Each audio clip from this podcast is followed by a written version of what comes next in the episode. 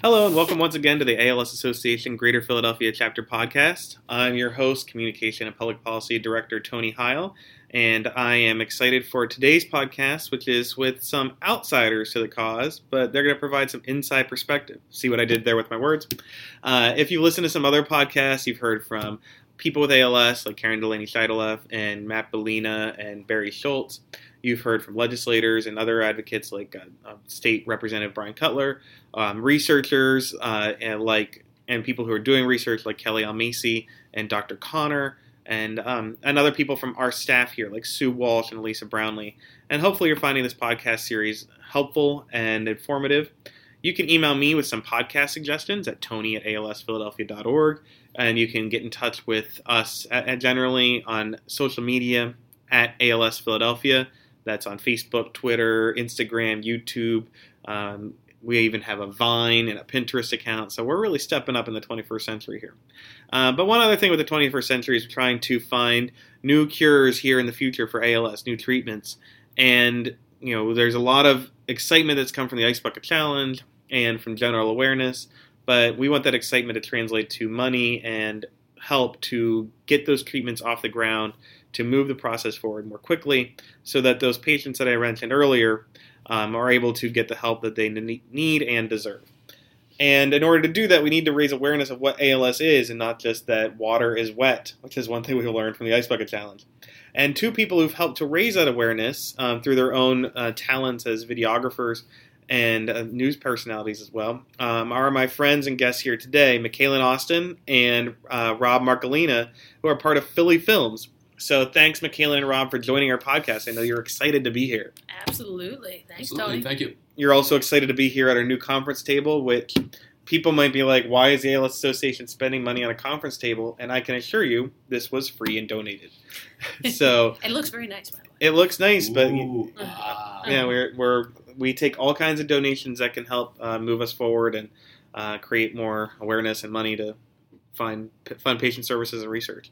So, Michaela and Rob, thanks for coming here. Um, now, before we talk about ALS, let me know a little bit about your background because you come to telling stories way before you came to ALS. Oh yeah, absolutely. I'm telling stories for well, I'd say better part of our entire lives. And so, like for the past decade or so, Yeah, more, more than that. Rob and I have worked together um, on, on and off since yeah 2004 2005. Mhm. We um, I uh, graduated from Penn and Rob um, ran the Mac Lab 2004.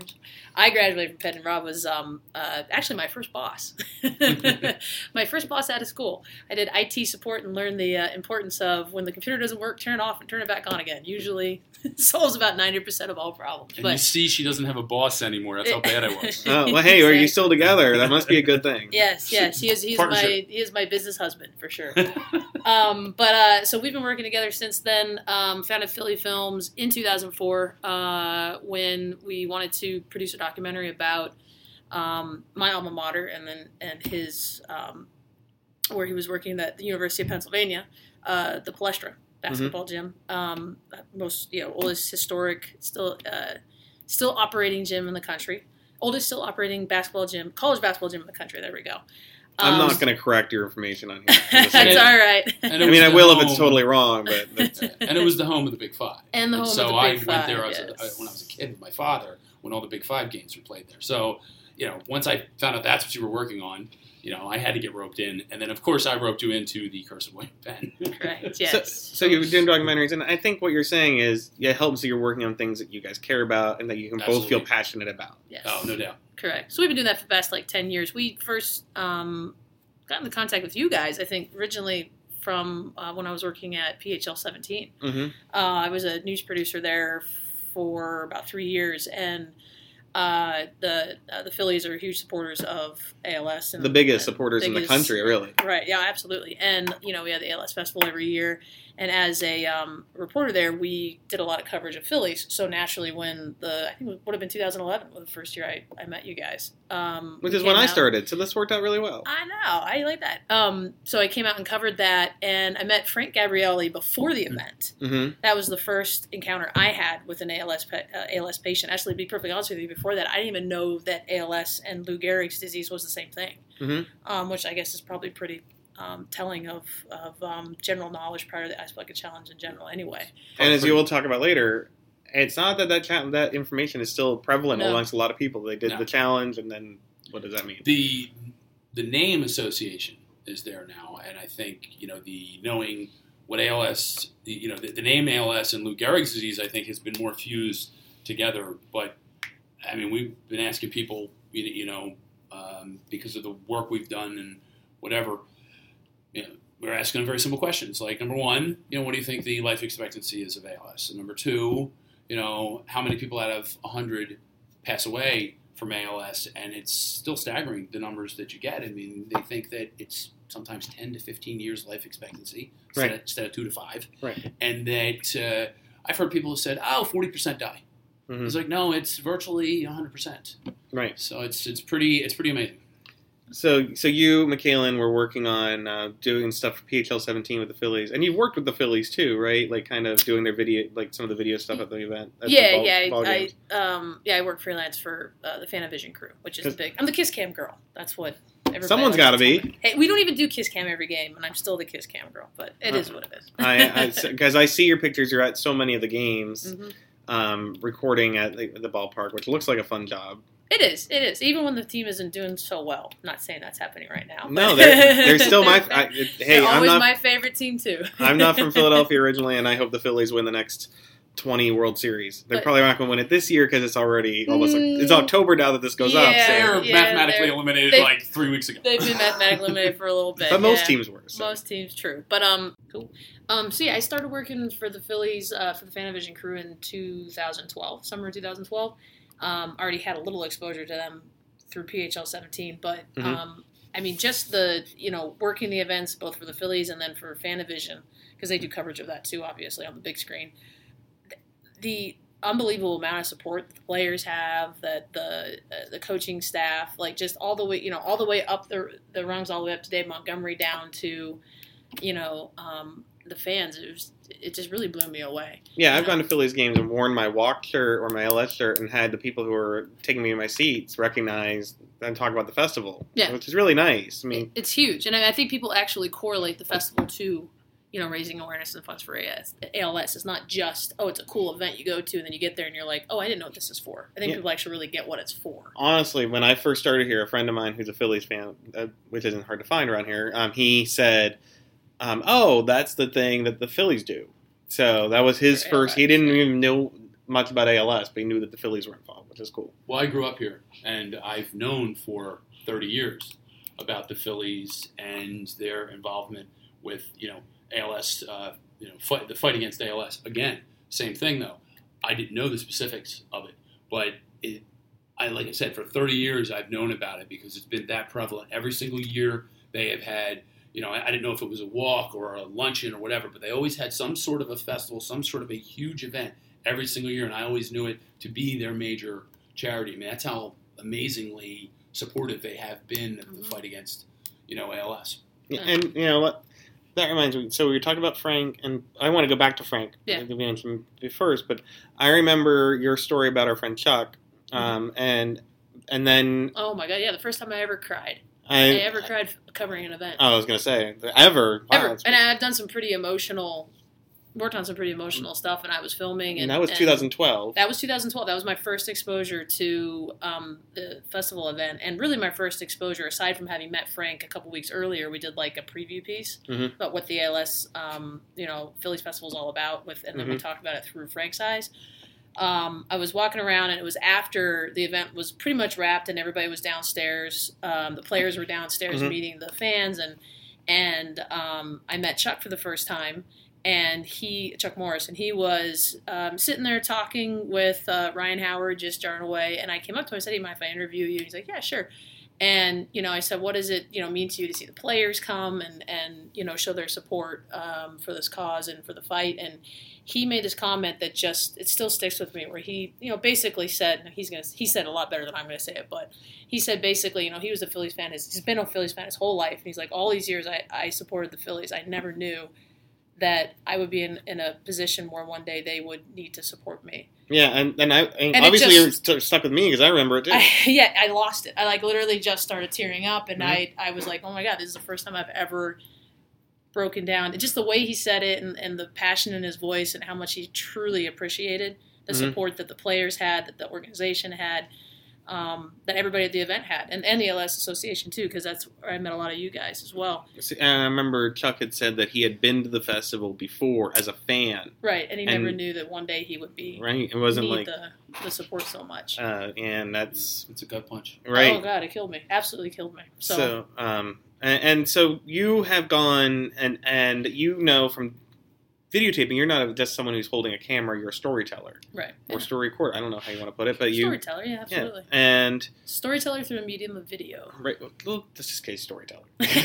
Don't get too complicated. I guess. So, um, but you, I tell people who are trying to figure out how to encourage donations or um, volunteers or whatever, that it's story, hope, and plan. That the, the story is paramount over everything else, and that's really where you guys are experts. And so, when you go to the festival, and now you've both been at all of our events, uh, well, not all of our events, but even at many of our events, um, you you're telling the ALS story. You're not just saying the Phillies raised seven hundred thousand dollars at this year's festival and it's going to fund these programs. Right. You want something deeper than that, and that's something I'm sure that you understood before you even went to meet Chuck.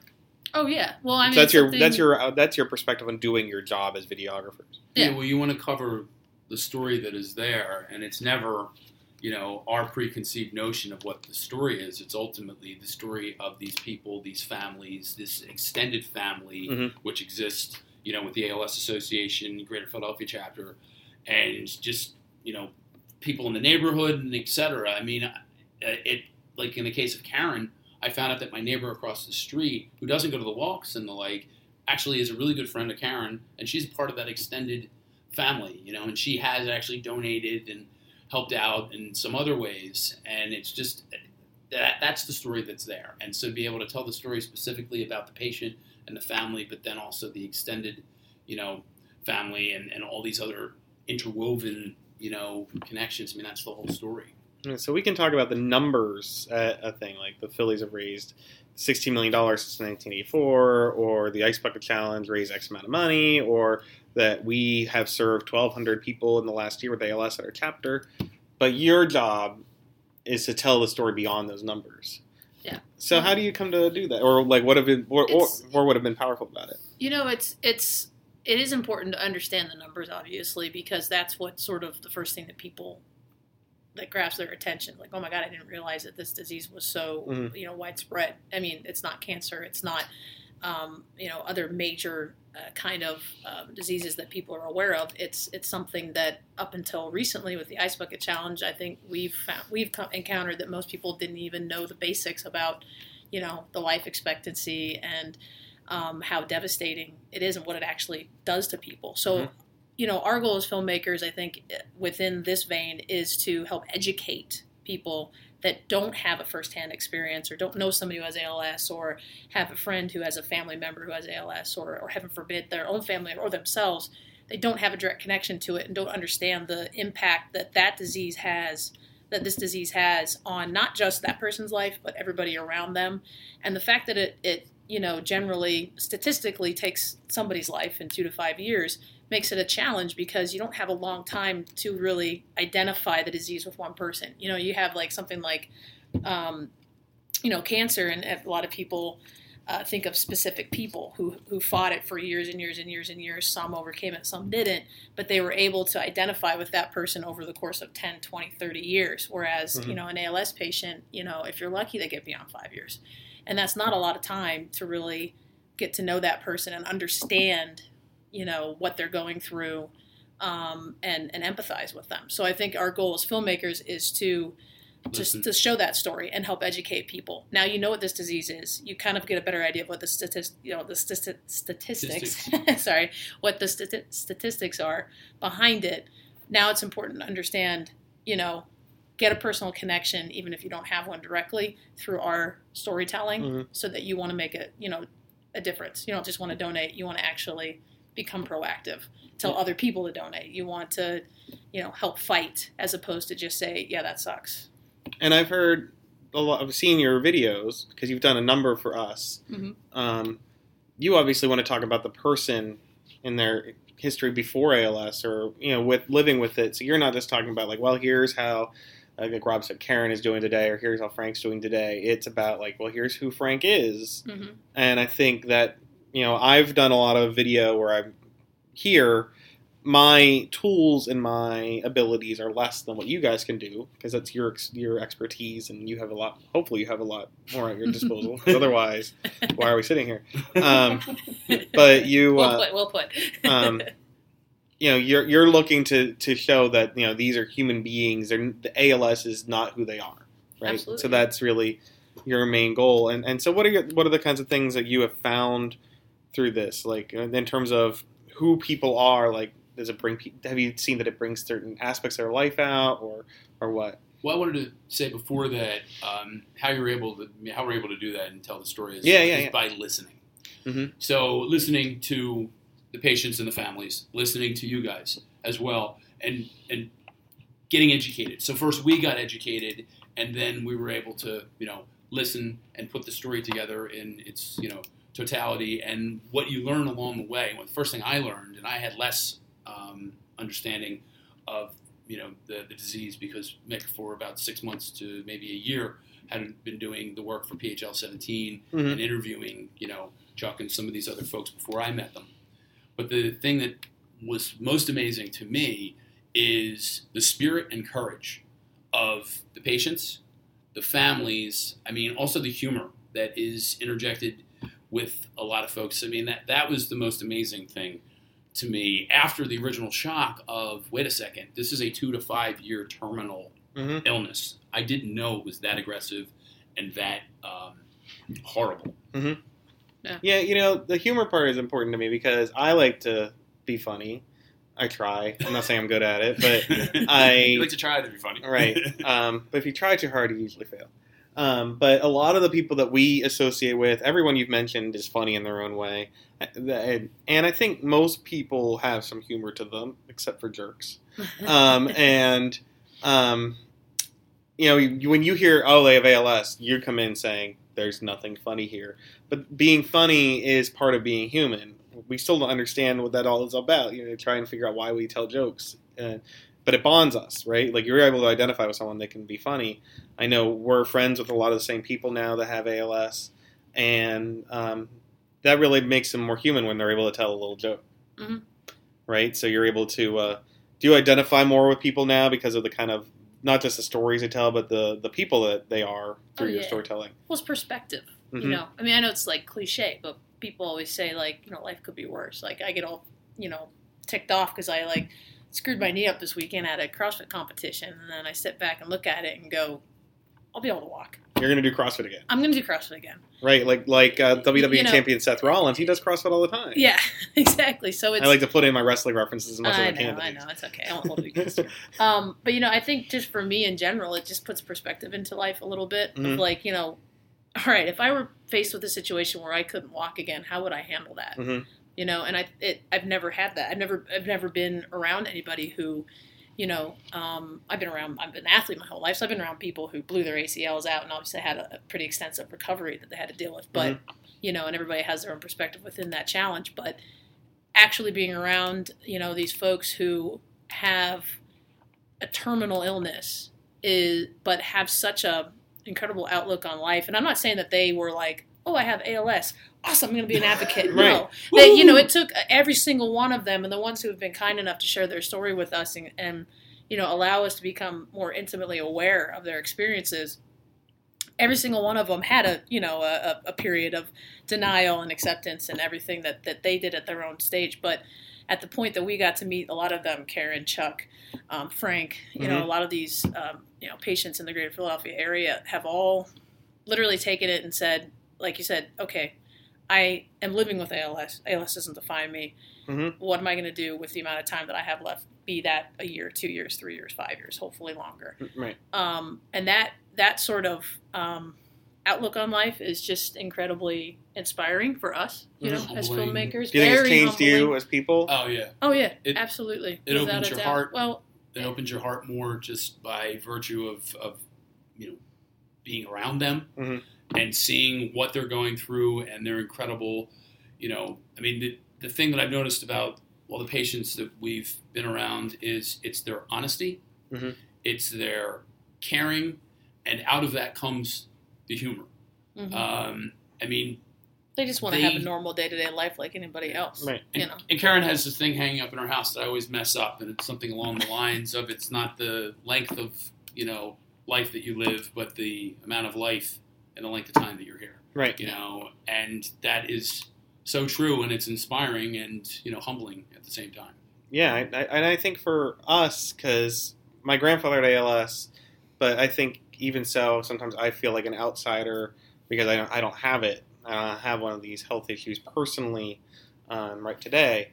I'm not as much of an outsider as you guys are in terms of never having experienced it. But um, when you meet someone the first time, you're thinking about it in just that perspective of what you're talking about. When you realize, like you said, Rob, they're they're dealing with it every day. So it's not that it's minimized in their life, but other things take up more of their headspace. You know, it's hmm you know ALS is what I do, what I have, but I also have to get the groceries, or I have to, you know, I have to go to bed tonight. I have to do all these things. I just have to operate with it under that paradigm.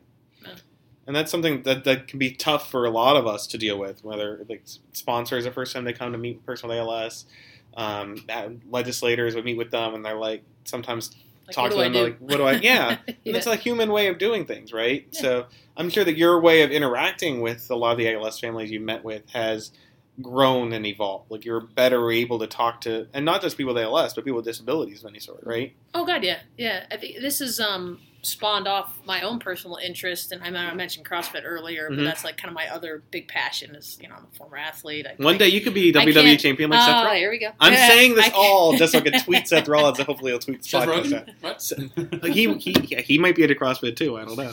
But um, I've gotten really interested in, in working with adaptive athletes for the Mhm. same reason. And Mhm. before, you know, encountering a lot of the patients and, and you know, living with the, or uh, working and covering the folks who are living with ALS, I not that I was uncomfortable around anybody with a disability, but just like anybody else, I was afraid to say something that would offend them, and then I was afraid to do something that would be like, oh, high five. Oh, shit, I forgot we can't do that. You know, like just any little stupid thing you wouldn't think about on a day to day basis Right. when you're around um, someone who doesn't have a visual disability. So Mhm. I think just having the opportunity to be around these folks and realizing that there's no difference other than the fact that you know they're literally their lives are just have to be constructed differently at this moment based on the limitations that they're facing Mhm.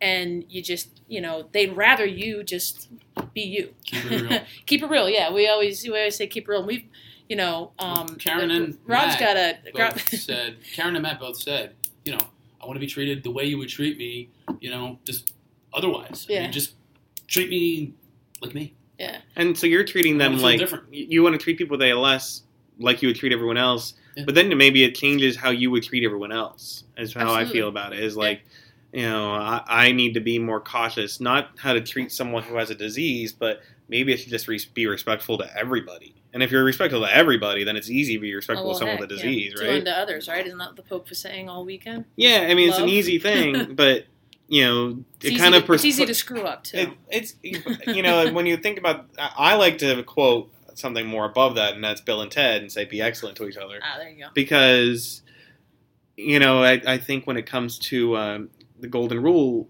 you know, treat others as you would be treated. You don't know how you would want to be treated in that situation until you understand that, right? Yeah. Like, you have to understand that first, and then you can know how you would want to be treated, absolutely true man which means being excellent to each other. be excellent to each other i think i do like the bill and ted reference better than the popes Oh, Yeah. nothing against the Pope. We love the Pope. Yeah. Came to Philly, of all the places to go to, best place to come I'd love to. to see Bill and Ted kissing babies on the head, though. Well, little Bill and Ted babies, that'd be pretty cool. You haven't heard you haven't heard the jokes that uh, you know Karen and, uh, and and and we do, and when uh, I'm around Matt.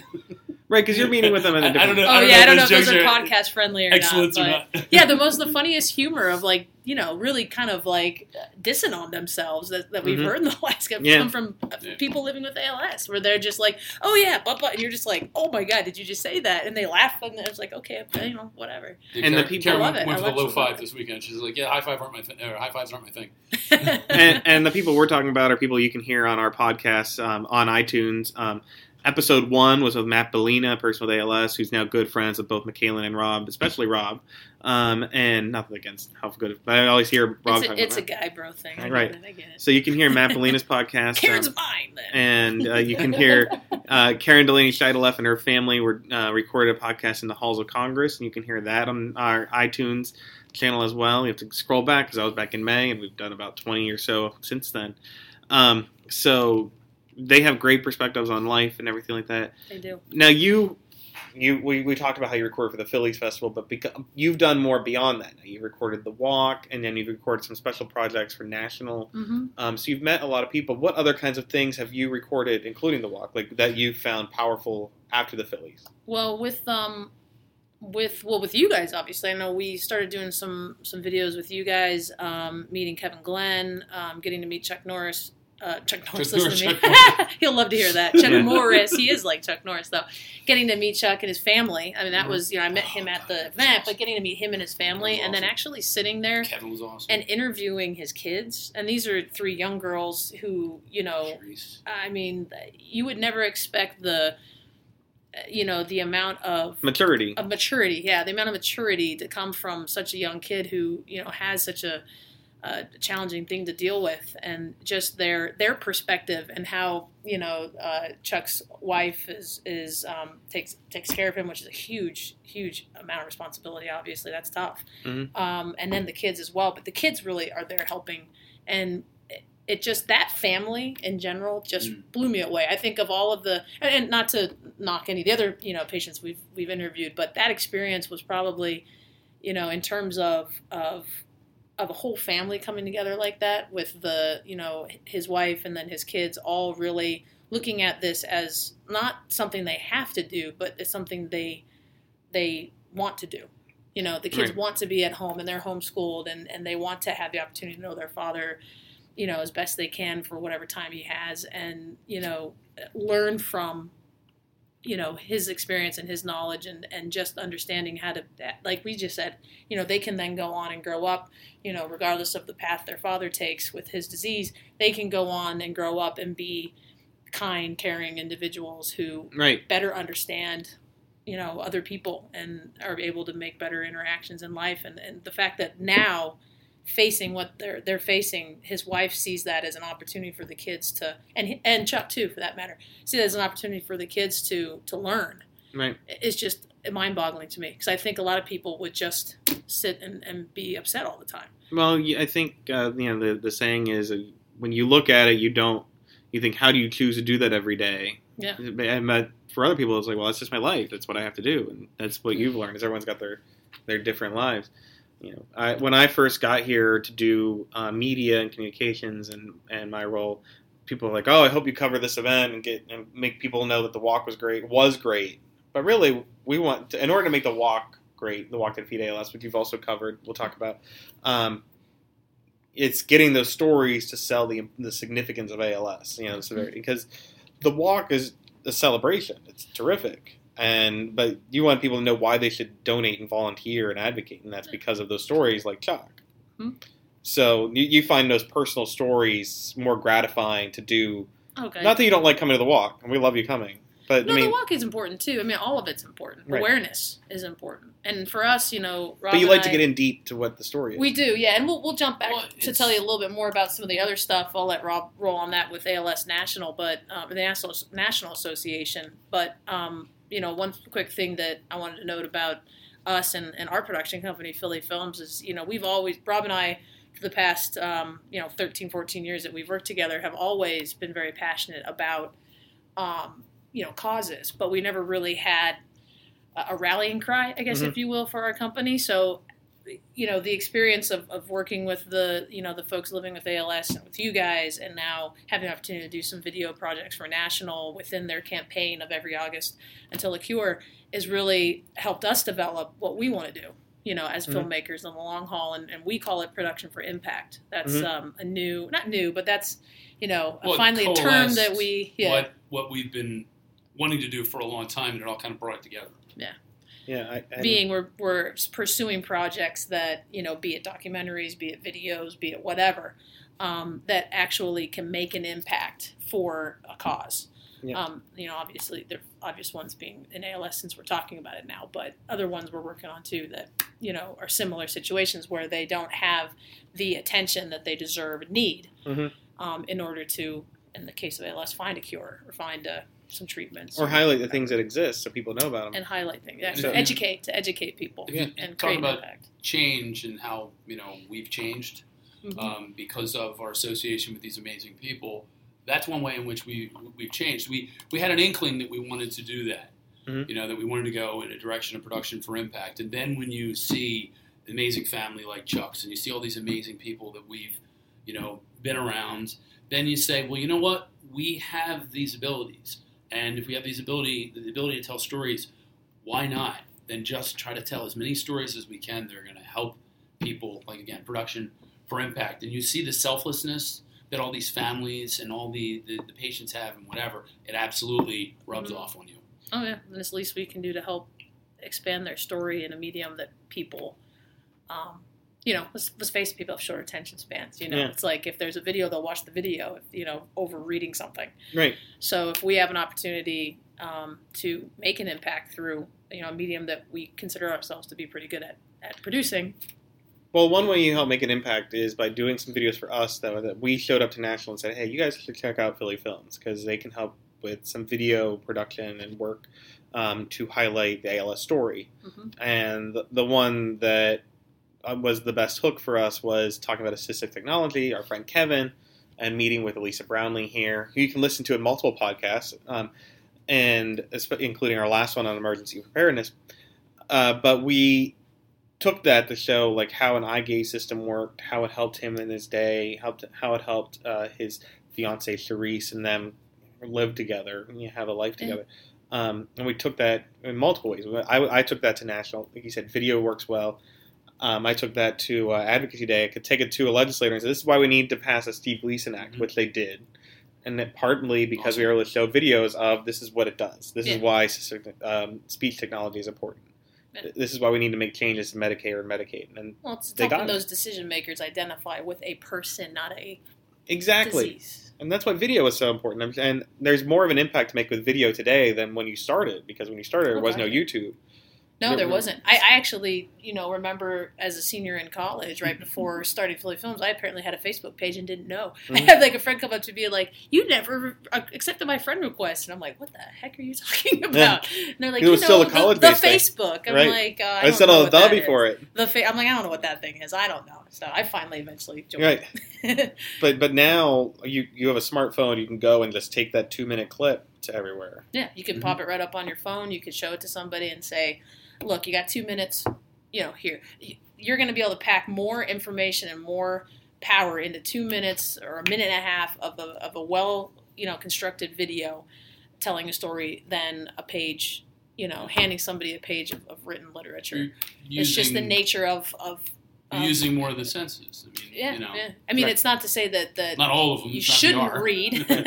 Definitely not to say you shouldn't read because I think that's important too. But unfortunately, anymore today, people just would prefer to watch something over read. Well, it's your inroads to read more. Yeah. You know, it's it's your. But you're right. It's not just about the video of seeing how a thing. It's the audio of hearing. oh, it's um, all the components yeah, that go yeah, with yeah. it. You've got music that you know Right. that, that you know makes it more emotional and draws you in, and you know. And the other thing I was going to say is just you know when it comes to telling stories, I mean the way we always say it is you know when when it turns out well is that we're just glad we didn't mess up a great story because Mhm. these people Yeah. they're the story, Mhm. and it's our job to just make sure we tell it correctly. So the only thing we ever say is when when it's appreciated and whatever we said, you know what, I'm really glad we did these wonderful people justice. I mean, you're talking about Sharice and Kevin and all the other people we talked about. Yes. So we took that, showed it to National, showed it was effective for advocacy and what they could do, Mhm. and then you guys got to work with National. So tell us a little bit about what you did for the National ALS Association. Well, so far we've done two um, real uh, important videos with them, short videos. Uh, they were both um, two two minutes, minute and a half.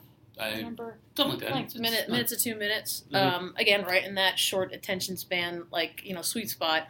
Uh, the first one was actually the wristband I have on still uh, with Quinn. Uh, you Pat know, Quinn. Pat Quinn. Sorry, yeah, Pat Quinn for the win. Um, and uh, that was earlier in the summer. Uh, basically, uh, you know, National and the other associations were trying to figure out what they wanted to do to kind of keep the Ice Bucket Challenge or the, the craze behind the Ice Bucket Mhm. Challenge going. Um, obviously, now we're doing that every August until a cure.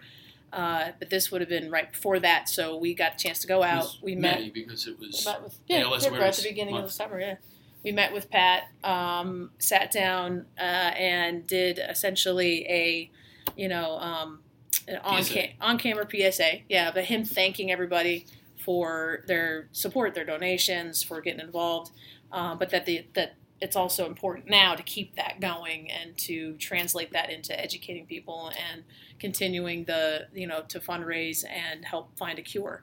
Um, so we got a chance to again, like I said, meet with him, shoot that. Uh, National used that, I believe, to send out to the what did they say, six 600. hundred thousand new um, donors uh, Mhm. to the you know ALS Association that they garnered after the Ice Bucket Challenge.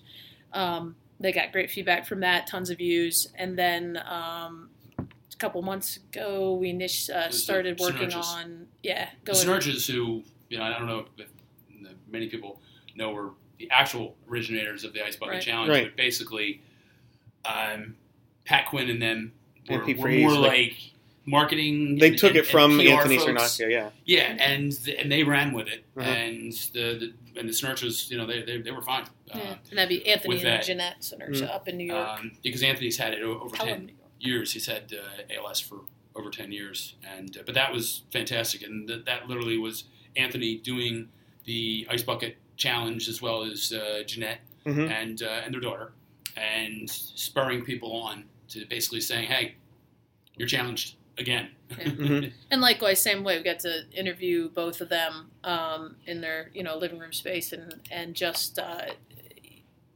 you know uh, uh, Anthony is obviously uh, tough to understand him right now because of you know it's The the, disease, bulbar yeah. yeah, Yeah. the bulbar aspect of ALS and um, but uh, what I thought was really heartwarming was the entire time we were there. Um, you know, Jeanette was saying how sometimes she has her her up days and her down days with Anthony. Naturally, I mean, he, she's there taking care of him. Where some days she has a harder time understanding him, other days she doesn't. And his daughter, who was, I mean, what is she, ten? Really, she's not like that young? I thought she was like seven. Eight? I mean, she's no more than ten years old. Mhm. Still very young. Um, I mean, she almost is like, "Duh, mom, this is what dad said." I mean, like she understood him word for word and was almost like our, our, our translator during Yes. the interview at a certain point. hmm Um, and then, but in that way, you it was to so cool. you get know? to see that what ALS is like for a whole family, not For just a whole fa- person. how- exactly, yeah. the- So the relationship between Oh yeah, we were a father and a probably child, there- which you and I both think is so important. Not that you don't. no, right? yeah, no kids yet. We were probably Getting there three, three and a half hours for what turned into you know a minute and a half. uh, Yeah, spot. yeah, just just shooting the you know what. And people don't realize that they think you took a minute, a video or two minute video, and that took like a half hour to do. But really, I mean, I did a video with you guys, and then we went to promote the walks. Yeah, You it came to my house, and it took a some while. time. Yeah, one and Yeah. and you know you know working with us that we're not And I'm like, oh, there, there's like know. a couple seconds of Tony in there. Yeah, yeah. I mean, we're we're verbose individuals. We're storytellers. If Right, we were right, right. quiet, we wouldn't be very good at our job. But we also, you know, really pride ourselves. I think in in particularly recently with these projects we've gotten the opportunity to work on. Um, with you know folks living with ALS, is it's it's important to not just come in and just do an interview and get out because you're not going to get the real story that way. You know, you're going to get the same response that they've probably given Mm-hmm. to everybody else. So it's important to us to come in, you know, meet the people that we're going Mhm. to be interviewing, and not just the the patient or the the subject, but the family and the Yeah. kids who are there, and get a better understanding of of the whole dynamic. Um, but then that also, I think, I don't, you know, maybe biased, but I think it, it helps them relax a little bit, and they Mhm. feel like you know, okay, these guys are they understand what we're doing here and they're genuinely interested in my story. They're not just here to to you know do their job and collect a paycheck, and that's never been why we did it. It's not a job. No, I mean, it's this not. is- no, it's never felt like a job. This is a, an opportunity for us to get to know these people and get to know their story, and then again make sure that you know we can do them justice in telling their story. Yeah. So you're go- you are going to want to be telling more in-depth stories. You're not stopping the ALS story now. no, Um, absolutely not. I know you're Was it was it cured? no, Okay, that's well, one. Then no, We're still going. no, we're So- we're all I we're mean, all in. Yeah. So you're, um, I know you guys are um, talking with National about doing some more stories in the next year. Um, Yeah, we like can't give maybe away what all like those projects are going to be yet because No, we don't no. know the details. But, But, just again, more Mhm. more educating people. and you're looking forward to that next step about what you're able to do. Yes. Absolutely. I know that we're excited about being able to collaborate and consult on some other projects you might be doing. Um, and then uh, there's going to be some news coming out soon about some of the things you're going to be doing. I think that's going to be cool, Yeah. right? Yeah, yeah. Um, if, if all if all the yeah. stars align, that's Right. the, always the goal. Well, I only need about one more start of the line. So Yeah. that's, that's good. close, the yeah. others have aligned. So um, very very close to being able to do uh, a you know a significant project that we um, are very passionate about to again continue to educate people now that the awareness is there and the connection um, between the ALS Ice Bucket Challenge or the Ice Bucket Challenge and ALS. I Mhm. think this second go around is helping to solidify that. Oh yeah, that's right. I did that last year, and that's right. It was about ALS. You know, you know, taking the opportunity to not uh, you know miss that window Mhm. of interest and um, know, like I said, just educate people on, on what it is that they, they need to be passionate about. Well, I'm hoping that we can use this podcast to help let people know about the kind of work you're doing, how in depth you are with the process, and uh, hopefully people learn about how Philly Films is helping to educate more people about ALS and is going to be doing more about that in the future. Absolutely, yeah. They could always check out more of our inform- or more of our what we're doing and other projects we're working on at uh, philly-films.com, and the films is spelled with a P-H. ILMS. Yeah, sorry guys. So it's P H I L L Y hyphen or dash if you're you know using different terminology. Film spelled P H I P as in Paul H I L M S dot com. Right, and I'll put that link in there when we put this up as well. Boom. I was Um, going to say, or you can click on the link that Tony's going to Or put. you Well, it's hard to when you're listening to it. I'm it on so your used iPod. to like leaving messages and making sure that I spell my email just correctly. Well, well, check out our Facebook page and social media to find out more about PhillyFilms.com, and um, you can go to our YouTube page or contact us to find some of the videos they've done, especially on assistive technology, um, and our walk video, which um, I've done some walk videos for us in the past on my little computer here, um, and the walk video we have this year is our best video. I think. No offense to other chapters, but the best walk video out there because of you guys' work. So we appreciate that sharing. Hey, give yourself celebration. some credit. You gave us a lot of the footage for Yeah, that. absolutely. Right, I'm not down. You just fiddled with it. Look, I'm still awesome, but you guys are really awesome at what you, you need to be better at me at the, than this, because otherwise, we're why are we talking? It's good when you're part of the team. Yeah. So, um, so look for more about what Philly Films is doing, um, and we encourage you to find your own ways to tell your ALS story. Uh, contact us, and we're we're hoping to do that story, hope, and plan. And their plan is to end ALS for good. So, thank you guys for taking some time out today. Thanks, Thank you. Tony.